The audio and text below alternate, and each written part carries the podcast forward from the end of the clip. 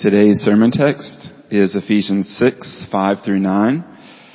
It can be found in the Bible in the rack in front of you on page 979. Hear the word of the Lord. Bondservants, obey your earthly masters with fear and trembling, with a sincere heart, as you would Christ, not by the way of eye service, as people pleasers, but as bondservants of Christ, doing the will of God from the heart, rendering service with a good will as to the Lord and not to man, knowing that whatever good anyone does, this he will receive back from the Lord, whether he is a bondservant or is free. Masters, do the same to them, and stop your threatening, knowing that he who is both their master and yours is in heaven, and that there is no partiality with him. The grass withers, the flower fades, but the word of our God will stand forever.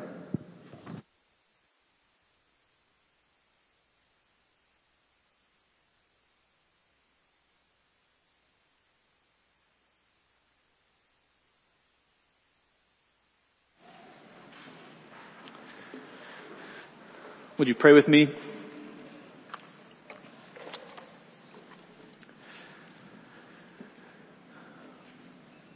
Most gracious Heavenly Father, we recognize that all of your Holy Scripture was written for our learning and for our good. And so would you help us now to hear your word, to understand it, and to inwardly digest it, so that by patience and comfort from your holy word, we may embrace and hold fast to the glorious hope of everlasting life, which you've given us in our Savior, Jesus Christ.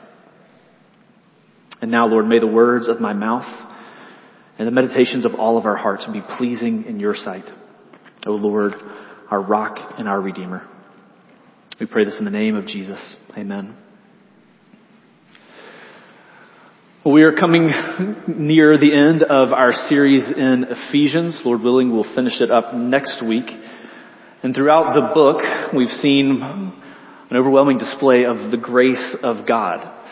Over and over, and especially those first three chapters, you see how God has forgiven our sins in Christ, how he's redeemed us, how we have, by his grace, gone from death to life. And then chapters 4 through 6, you turn the page and we see how that new life has transformed us, how new life in him transforms our life as in the relationships we live.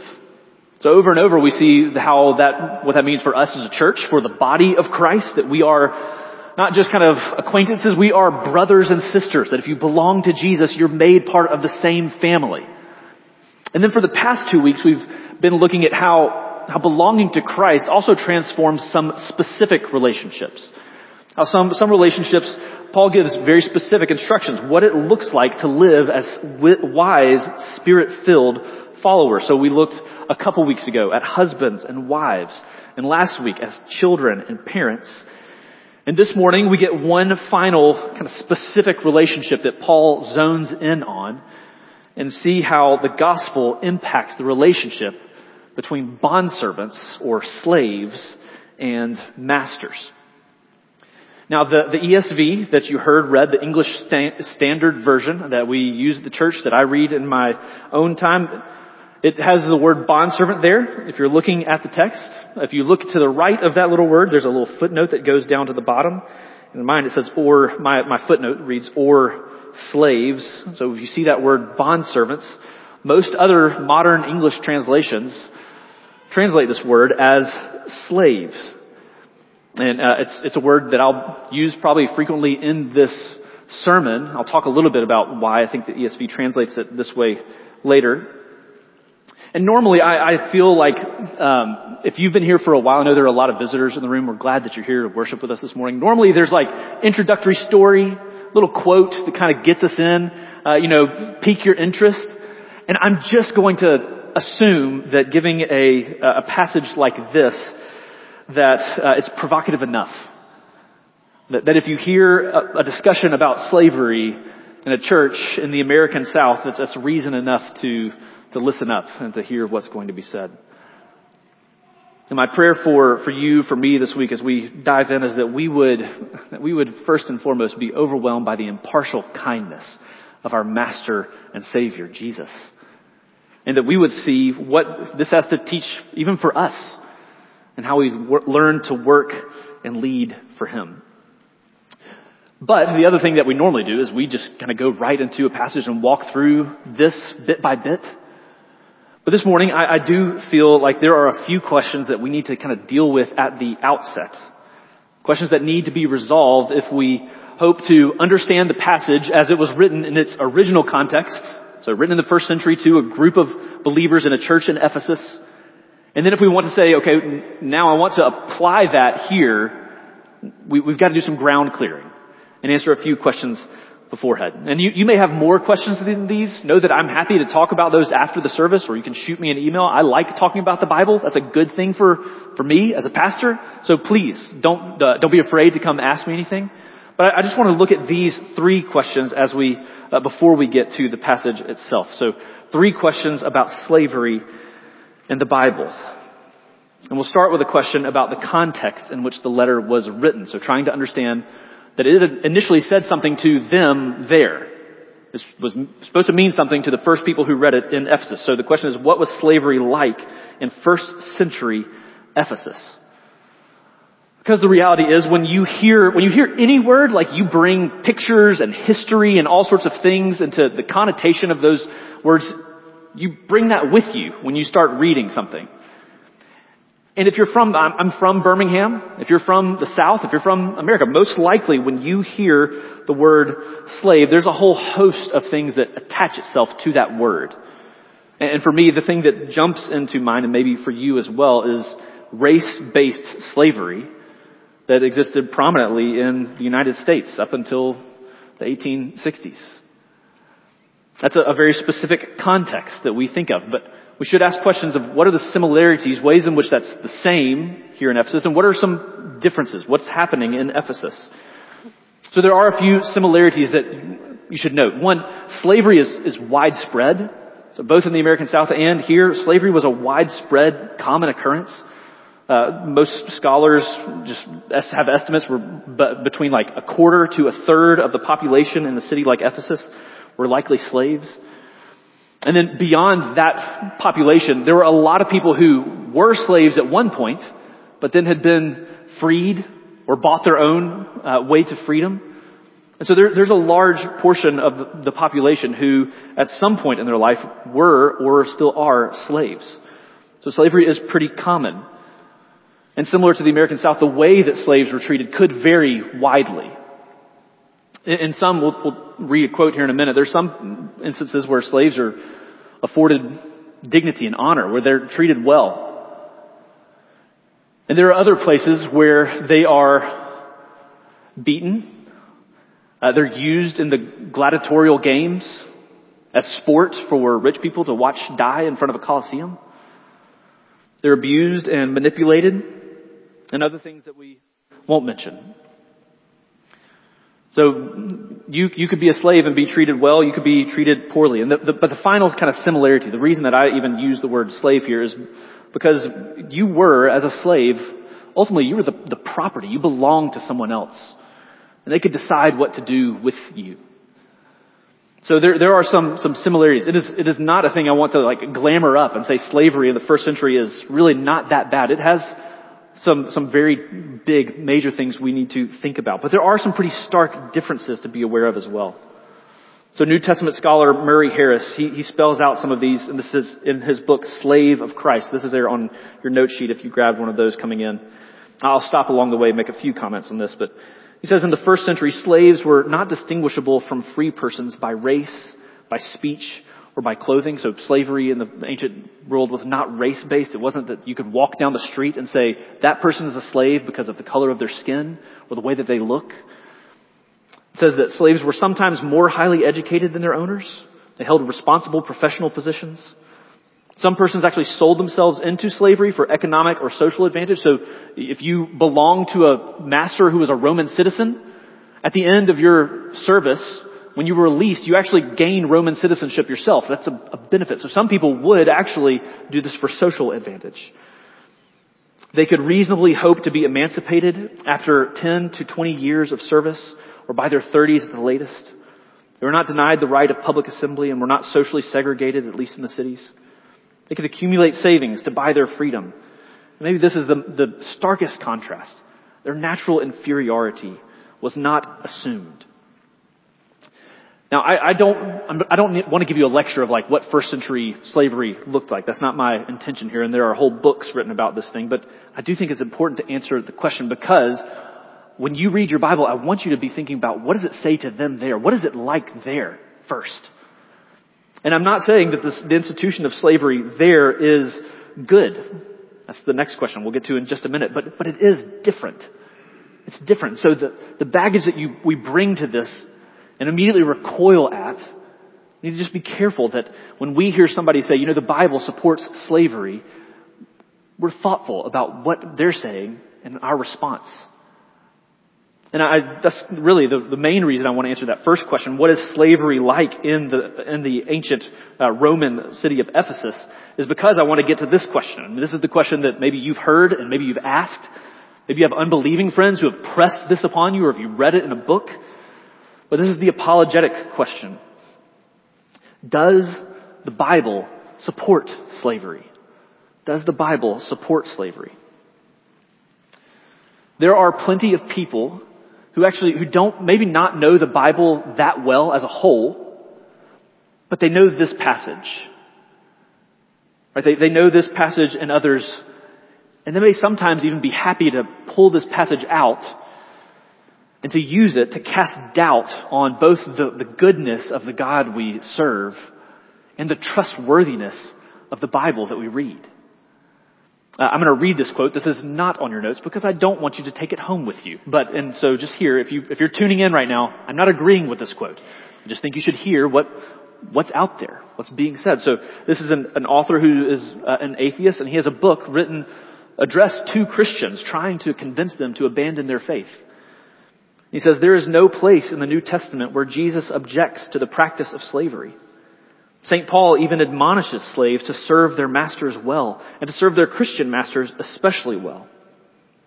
Nothing in Christian theology remedies the appalling deficiencies of the Bible on what is perhaps the greatest and the easiest moral question our society has ever had to face. That's a serious accusation. In other words, he's saying that the Bible got this question wrong. It's on the wrong side of history. It actually supports slavery. And because of that, he's going to make an argument. You should not follow the God of the Bible. And so we, as Christians, have to answer, is this author correct? Is the Bible wrong in supporting slavery? And again, I have to give a brief answer here, but to be as clear as I can, no. I don't think the Bible supports slavery as an institution. And I said I'll be as brief as I can. I'm not going to be like ultra brief. I'm going to give you some reasons for that, okay? Don't just trust Ryan. Here are five. I want to just give five quick reasons why I think you can have confidence in answering this question. Okay, so first, while the Bible regulates the relationship, so this is regulating the relationship of slave and master, regulating this relationship does not imply support of the institution. Okay, so let me give maybe a clearer example elsewhere and just kind of bring it over to how it applies here. So think about Jesus in Matthew chapter 19. Okay, in Matthew chapter 19, people come up to Jesus and ask him, is it lawful for a man to divorce his wife for any reason? And Jesus' response to those religious leaders is to say, in the beginning it was not so, but Moses gave you this because of the hardness of your hearts. He is not saying, Jesus nowhere in that command, in those kind of speech to the religious leaders, is saying divorce is a good and let me tell you how to regulate it. He says, no, divorce is here because of wickedness and evil, because of the hardness of your hearts. And because of that, God in his mercy gave rules to regulate what happens in divorce, to protect the vulnerable, honestly. And so here, when we come to a passage about slavery, it is not that we could read this and say, you know what, God is actually for the institution itself. It's that we have wicked and hard hearts. And God in his mercy is regulating this institution to protect the vulnerable. And to say even that no matter where you are in this passage, if you're a master or slave, you can promote the gospel no matter where you are. So this regulation of an institution does not imply that it is a good thing. Second thing, the Bible nowhere grounds the existence of slavery in creational or theological terms. Okay, so a few big words there, but think back up a couple of passages to what Paul has said about marriage. Okay, marriage is important. When Paul says the relationship between a man and his wife, a husband and wife, the actual theological grounding of that, the reason for marriage, for its existence and beauty, is because it's trying to paint a picture of Christ and the church. So don't mess with it. Don't touch it. God is using that for good for all of history. Now, compare that to how he speaks here to slaves and masters, or go anywhere else in the New Testament where you see this kind of language, and nowhere are you going to find Paul saying, you know, slavery is meant to be this portrayal of some creational good, some theological blessing. He's very careful. Paul is, by the Holy Spirit, very careful in the words that he's using. He's not saying that it is a good that exists for all time, but it's something that needs to be regulated here. Third thing, the Bible, in its regulation of slavery, it regulates in the direction of humaneness, of flourishing, of looking more human. And I hope you hear that. We'll talk more about this. But in verse 9, even of our own text, in the talking to masters, you should see that it's moving towards not worse treatment, like get better work out of those underneath you, but towards protection and humane treatment. Paul elsewhere in 1 Corinthians 7:21, he tells people that, hey, if you were a slave or a bondservant when you became a Christian, don't worry, you can still serve the Lord in that capacity. And then, just a little parenthetical note, he says, but if you get the chance to get your freedom, take that. Take it. He's regulating towards humaneness. And that humane treatment really gets at the fourth reason the Bible doesn't support slavery. In the Bible, all people are recognized as being made in the divine image, created in the image of God himself, and being created in that image means that every person has value and dignity and worth, regardless of their socioeconomic status, of their race, of whatever category you can think. God says you have worth because you're in the image of God.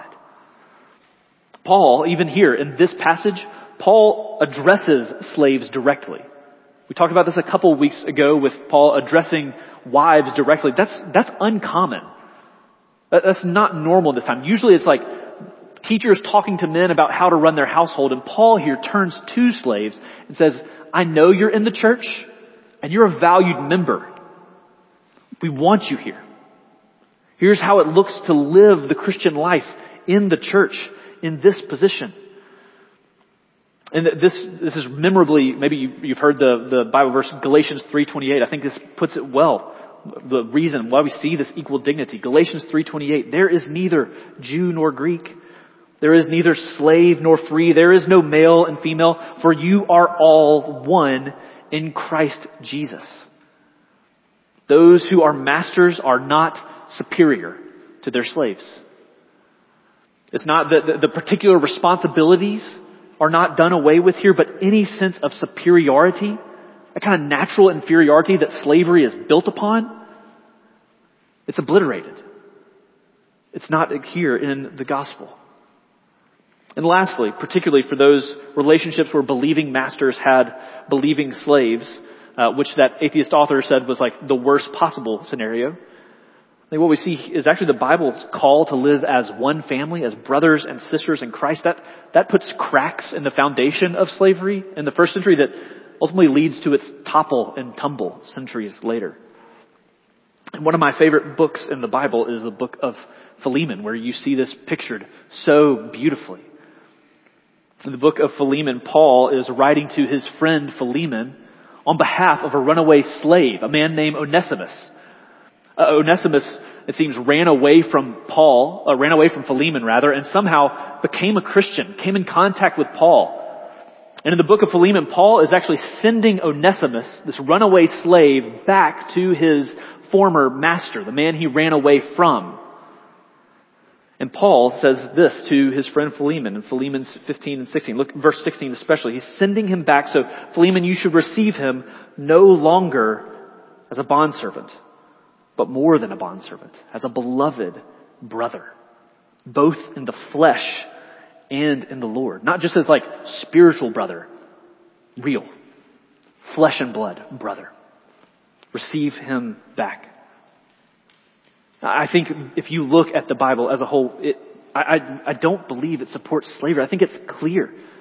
Trying to regulate, help people know in the positions when they received Christ. If you were a Christian living in Ephesus and you were a slave, Paul's saying, what does it look like for you to live as a Christian? He's not saying slavery should continue for forever. And I hope that's a helpful overview. I know that's quick, and you may have more questions about this. You should be thankful because I did give an hour-long lecture on this question at Christ Fellowship Church. That's not what this is, and you should be thankful for that. But if you have more questions about that, this is something that we talked about at my former church, at Christ Fellowship. You can go find that lecture on their website. You can ask me about it. I'm happy, again, if you talk about this, if you have further questions. But I want to spend time there because I do. I really, because I love you, because I love the Bible, because I love the God of the Bible. And I don't want you, friend, when you, or even kids, those of you who are looking at college in the next few years and you go off and a professor comes and says, you know, the Bible is horribly wrong on this thing. I want you to have confidence in this word. I want you to know that we can trust what he says and trust that it's for our good. And even for texts that may be hard, maybe are difficult to understand, that make us wrestle with some hard questions, we don't have to be afraid of those. We can read them in their context. We can see that God is using them to point to the goodness of Christ, to help us know how to live as his followers. Now, with that question answered, there is one last question before we dive in that I think will get us into the text, I hope, here, is an application question. So, how then do we apply this passage today when I look out and thankfully say, none of you are exactly bondservants or slaves. None of you are exactly masters. The institution doesn't exist here in this way. But I'm assuming in my question there's a way to apply this. Okay, so I think there's more than just reading this and defending it. We can do that. We should talk about that. But we should think about maybe relationships where the overlap isn't exact but similar. So there are some that, I would tell you, if you here are doing prison ministry, this is a great text to talk to those who have restricted freedom serving in prison, or those who are guards, those who are in the military. For most of you here, I don't think you're out on parole. If you are, I'm glad you're here and we love you. But for most of you, what you do is you go and you work jobs. And I don't mean to say that jobs are like slave labor, even though some of us may sometimes feel that way. What I mean is that there are institutions where we have authority, and there are those who are under some authority, and then those who have authority over those. And so I do think that we can turn to this passage and corresponding passages like it and ask, how does this help us think about the way that we work as employees or employers or kids? How do you think about being a student under the authority of a teacher who God has put there? So we're going to take that and turn to the passage now, and you'll see this here on your note sheet. Here's the main point before we walk through the text. The main point of this passage is this. Both those who serve under authority and those who lead with some authority must do their work under the one who has all authority. Those who serve under authority, so slaves, bondservants, employees, students, and those who lead with some authority, masters, employers, supervisors, teachers. We all do this work, our work, under the one who has all authority, who's Christ. And we'll just walk through the text. We're going to use kind of those three categories of people as we walk through the text, and start with those under authority. There are a great host of temptations for those who find themselves in this kind of place of under authority. I generally Yeah, I do. I really hate reality television. However, there is a show called Undercover Boss, and because I knew it fit here, I did some painstaking research and watched like half an episode of Undercover Boss this week. And it is cringy. It is hard for me to watch. Because what happens, if you're unfamiliar, is that there's a CEO or a president of a company who goes into just like a regular local store that he or she owns.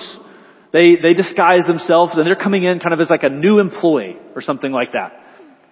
And it is so difficult for me to watch and not just want to turn it off when there's this CEO who is going through employee training, and then there's like, you know, a low-level, mid-level manager who is training this employee, and usually it goes something like this. The CEO says like, "Don't the rules say we're supposed to do it this way?"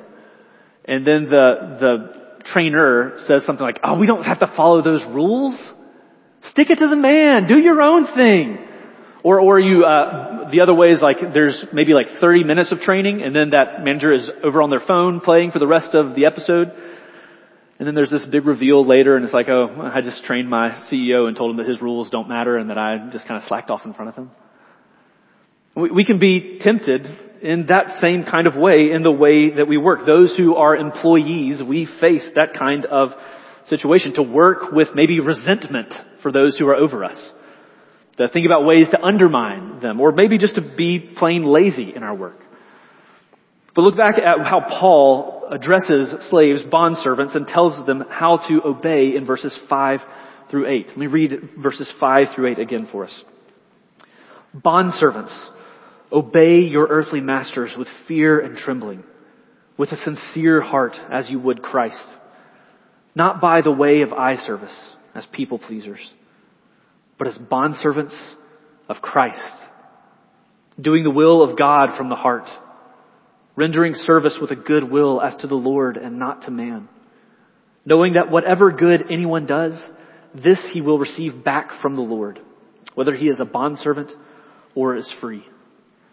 Paul is telling us here to pay attention to how we work. And the first thing he says up front is to obey your earthly master. So for those who say, I'm given to laziness, I feel like I don't need to do what the one in authority tells me to do, Paul says that's not an option for those who are in Christ, that we give ourselves to work hard to obey those above us. But it's not just that we do that. God cares about the way we work as well. So we work respectfully, right, with fear and trembling. And here I don't think it's Paul saying you should have this terror and foreboding dread before your boss. You go to him with deep respect. That's how he uses that phrase elsewhere. Respecting those who are in a position of authority above you.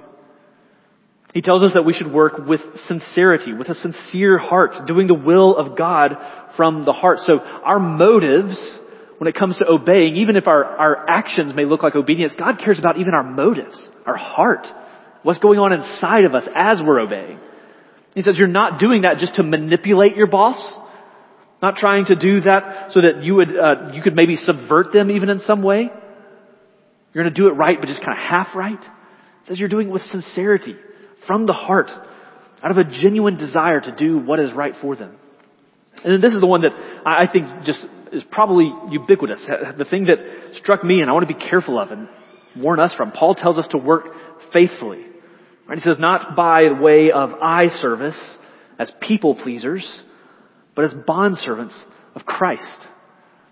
I have a friend who for several years has worked in management at a group that owns several fast food restaurants, and for a season of his life, part of his job was going into restaurants and doing leadership development and training and kind of just seeing how the restaurant runs and is looking. And those were announced visits. So when my friend would go visit, in this instance, a Taco Bell or something like that, he would say, it is the cleanest place you have ever seen. You could eat off the floor of that Taco Bell that day. Your customers are going to be treated well. Everything is going to run smoothly because they knew that, like, the boss was coming. And then, like, he'd let a month or two pass, and it's not like his face is on a poster anywhere there, so people forget what he looks like, and he'd just show up to see how it looks like then, and just say, you know, it's a very different experience when they know that the boss is not going to be there sometimes. And we can do this as well. We can push to work hard when the teacher is like looking over our shoulder, or when we know the boss is coming for a visit.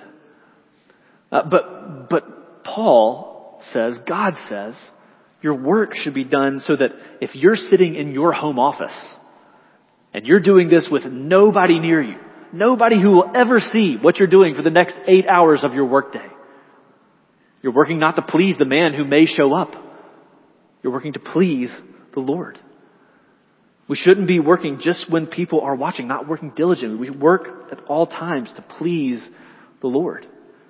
And the reason that he gives for working is that it's that we should remember for whom you ultimately work. Remember whom you ultimately work for. Yes, you have, most of us have an earthly master, bosses, supervisors, teachers. We should obey them. But Paul actually kind of raises the stakes and says, ultimately, service done for them is service done for Christ. And that's really the foundation of the passage. 3 different times here he mentions this. Obey as you would Christ, as bondservants of Christ. Render good service with a good will as to the Lord and not to men. When you join the United States Army, one of the ceremonies that you undertake, one of the first things you do is you take an oath of enlistment. And there you swear a couple of things. You make promises of a few sorts, but one of those promises you make is that you will obey the orders of the President of the United States and the orders of the officers appointed over you. Now, I've never been in the Army. I know friends who have been, and I don't know that any of them have actually had the President stand in front of them and give them like a direct order from his own lips. That's a rarity in the armed services. But they're making this promise, this oath, because their obedience is ultimately not just to the one who's right above them, but up the chain of command to the President himself. And in the same way, we who work, who find ourselves in these kinds of authority structures, we should see that our service ultimately goes up the chain of command.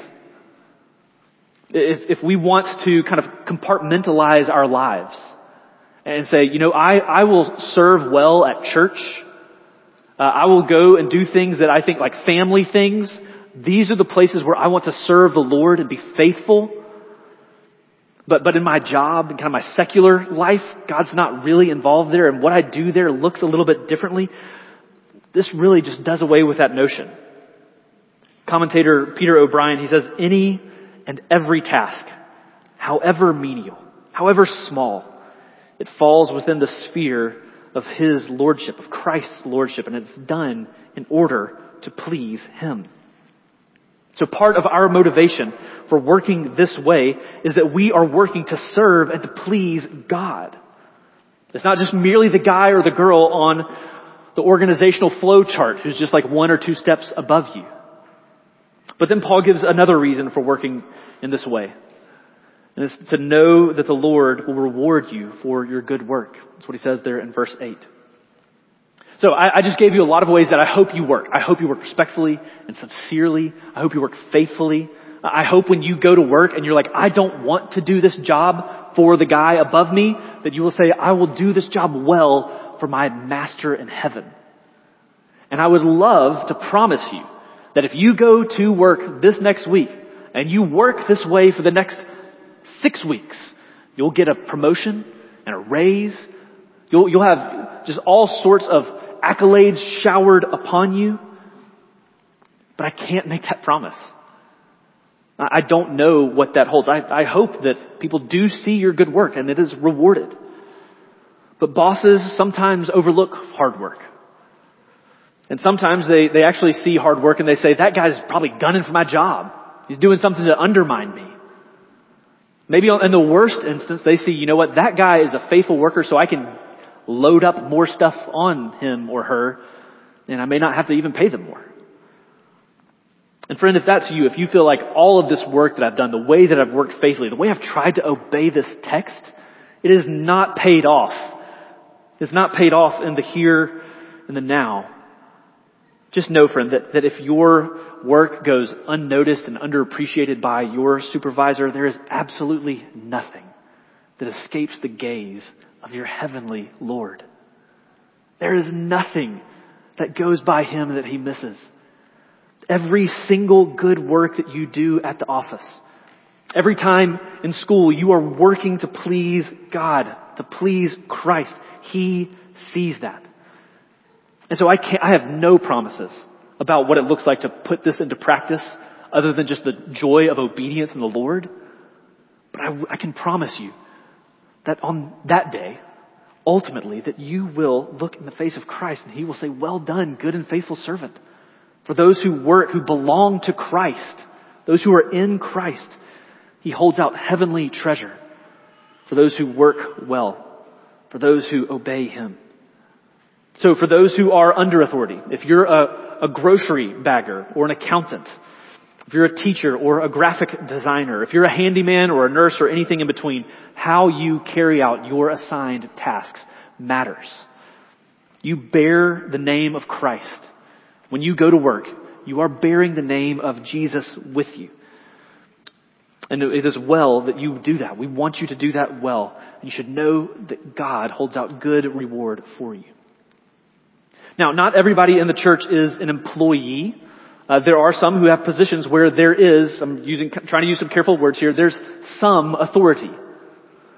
And here is where Paul turns and addresses masters in Ephesus and I think maybe managers in Birmingham. And the temptation is for those in some authority, so you have authority in your sphere of work, and we can be tempted to utilize that authority wrongly. Okay, authority itself, being in charge, is not a problem. Actually, authority is a good gift that God gives to us. He is the one in authority himself, right? So authority is not the problem, but it is a problem if power goes to our heads. And if we're not careful, we can begin to treat those beneath us, those who lie below us on an organizational chart, as if they are actually beneath us. As if in reality, they don't deserve our time. As if they exist merely to carry out our wishes and our whims. And if they won't do it, and I'll get rid of them, or I'll find something that'll motivate them to do it. And to that group, to you, if that's you, Paul has something to say as well. Look at verse 9. He says, masters, do the same to them and stop your threatening, knowing that he who is both their master and yours is in heaven, and there is no partiality with him. Now, this command to masters is maybe the most surprising instruction given here. Paul turns from masters to slaves. He says, I just talked to the slaves, those who society would say are below you in a certain way, and I want you to act the same way as I told them to act. I want you to have kind of the same attitude as I just told them to have. I don't want you to kind of puff yourself up with pride and march around like this. I want you to go and to serve them with the same kind of demeanor. He's not telling them necessarily that they go and are serving them in everything they do, but says you work faithfully and respectfully and sincerely. So pay attention, masters, to how you lead. You could call this the managerial golden rule. So if you want those underneath you to be respectful and faithful and sincere, then you should lead in that same way. This is, I'm sure, we're at a church, all of you have done this at some point. You've been to Christian Chicken and gone to get Chick-fil-A, and when you go and say, thank you for that Diet Dr. Pepper, they respond and say, oh, my pleasure, right, it's my pleasure. And that's something, obviously they're taught in their onboarding stuff, but that was something that was actually baked in from the very beginning. If you go back and kind of read some of this of the founder, Truett Cathy, that he said, I think the way we treat people can change lives. And that begins in our stores and goes out to other places. I apologize if you've had a terrible experience at Chick-fil-A. I'm not responsible for that. But that's what the hope is that, it was set up in such a way that the owner said, you know what, I think that if we actually take care of those beneath us, and they take care of those we're serving, that's actually a good way to run a company. So for those in leadership, what Paul is saying here is we're not just going and demanding respect from those beneath us. We're actually demonstrating and modeling respect for them, and we're even modeling respect to them. You respect those underneath you just as you expect them to respect you. And then Paul has a very specific application he gives here in the stop threatening those underneath your authority. Now briefly, just in the context of slavery, this I think is a really big deal. This is maybe, if you want, a sixth point for why I think the Bible doesn't support slavery. I think this is something that changes the nature of master and slave in some ways. So a theologian, a guy named John Frame, he says, these commands of Paul undermine the whole institution of slavery. Slavery without threats is scarcely slavery. It was one of the characteristic things that distinguishes slavery from other forms of employment, was the right of a master to threaten the slave and the constant threat of a beating that supported that relationship. So when Paul says, stop threatening, that really changes the dynamic here. Masters are not meant to rely upon threats to motivate their slaves, and bosses and supervisors, those in positions of authority today, should be careful not to do the same. Be careful how we do those types of things. Now this doesn't mean there's no place for critique, for like an employee evaluation. I know some of you have run companies or you've overseen employees, and at some point you've had to fire someone because of the way that they have broken company policy or because they've not done their job well. But I will say, so if you're in authority, even if that's you, if you've had to use that, have to do that, those in authority should not take delight. We shouldn't go around to other friends and say, I got to tell this guy and put this guy in his place today, and it felt so good. Just reveled in that power. No, Paul is saying, don't threaten them. He's saying, in fact, if your lean is to use the stick every time you need to get something done from your employees, maybe consider using the carrot. Maybe consider encouragement. Think about treating them respectfully and honorably. And then just as he does with slaves, he tells masters there are good reasons to treat those under your authority in this way. And this really gets to the last point of the sermon as we look at the one who has all authority. The one who has all authority. And Paul here tells earthly masters they need to be mindful of how they treat those beneath them, because Christ, Jesus, is the master of both slave and earthly master. That Jesus is the one at the very top. So these masters with some authority, they are ultimately not the boss. And you, friend, if that's you, your employees are ultimately, if they're in Christ, they're not serving you. Even you're serving Christ. If you're a Christian and you go to work tomorrow, your work is done for Him. You serve the same master as those who you may oversee. Even if there is nobody above you in your organizational chart, you now have a supervisor too. You have some authority, but it is limited by the one who has all authority. And so those of you here who are employers, who are supervisors, who are teachers, know that one day you give an account to God for how you use that authority. That you will stand before Him and He will look at how you've treated even those below you. More than that, Paul says at the very end that we need to know that Christ is an impartial master. He's an impartial master. And it's here where I think we see the goodness and grace of the gospel in full display. Jesus Christ is an impartial Lord who is not impressed by those who have positions of great authority. And He doesn't stand aloof from those who are below Him. He doesn't just say, you don't have authority here on earth and I will have nothing to do with you here. And the gospel in part reminds us that He is impartial towards masters and towards slaves, towards servants, because Jesus Christ Himself has been both. The Bible tells us that all things were created through Him. That by His position of creator, every bit of His creation owes Him ultimate allegiance. We are all, whether you recognize it or not, under His authority. And what sin did, what sin even is today, is that turning on its head. Sin was us, even in the beginning, looking at God and saying, I won't serve you. You're not the master of me. I am. I'm the one in charge. But as the king, as the creator, Christ has every right at that point to annihilate us, to do away with us, to have nothing to say to us. And there is where the gospel shines in all of its beauty. Because the master and Lord of heaven and earth, instead of doing that, instead of leaving us to our own devices, we read that the master becomes a servant.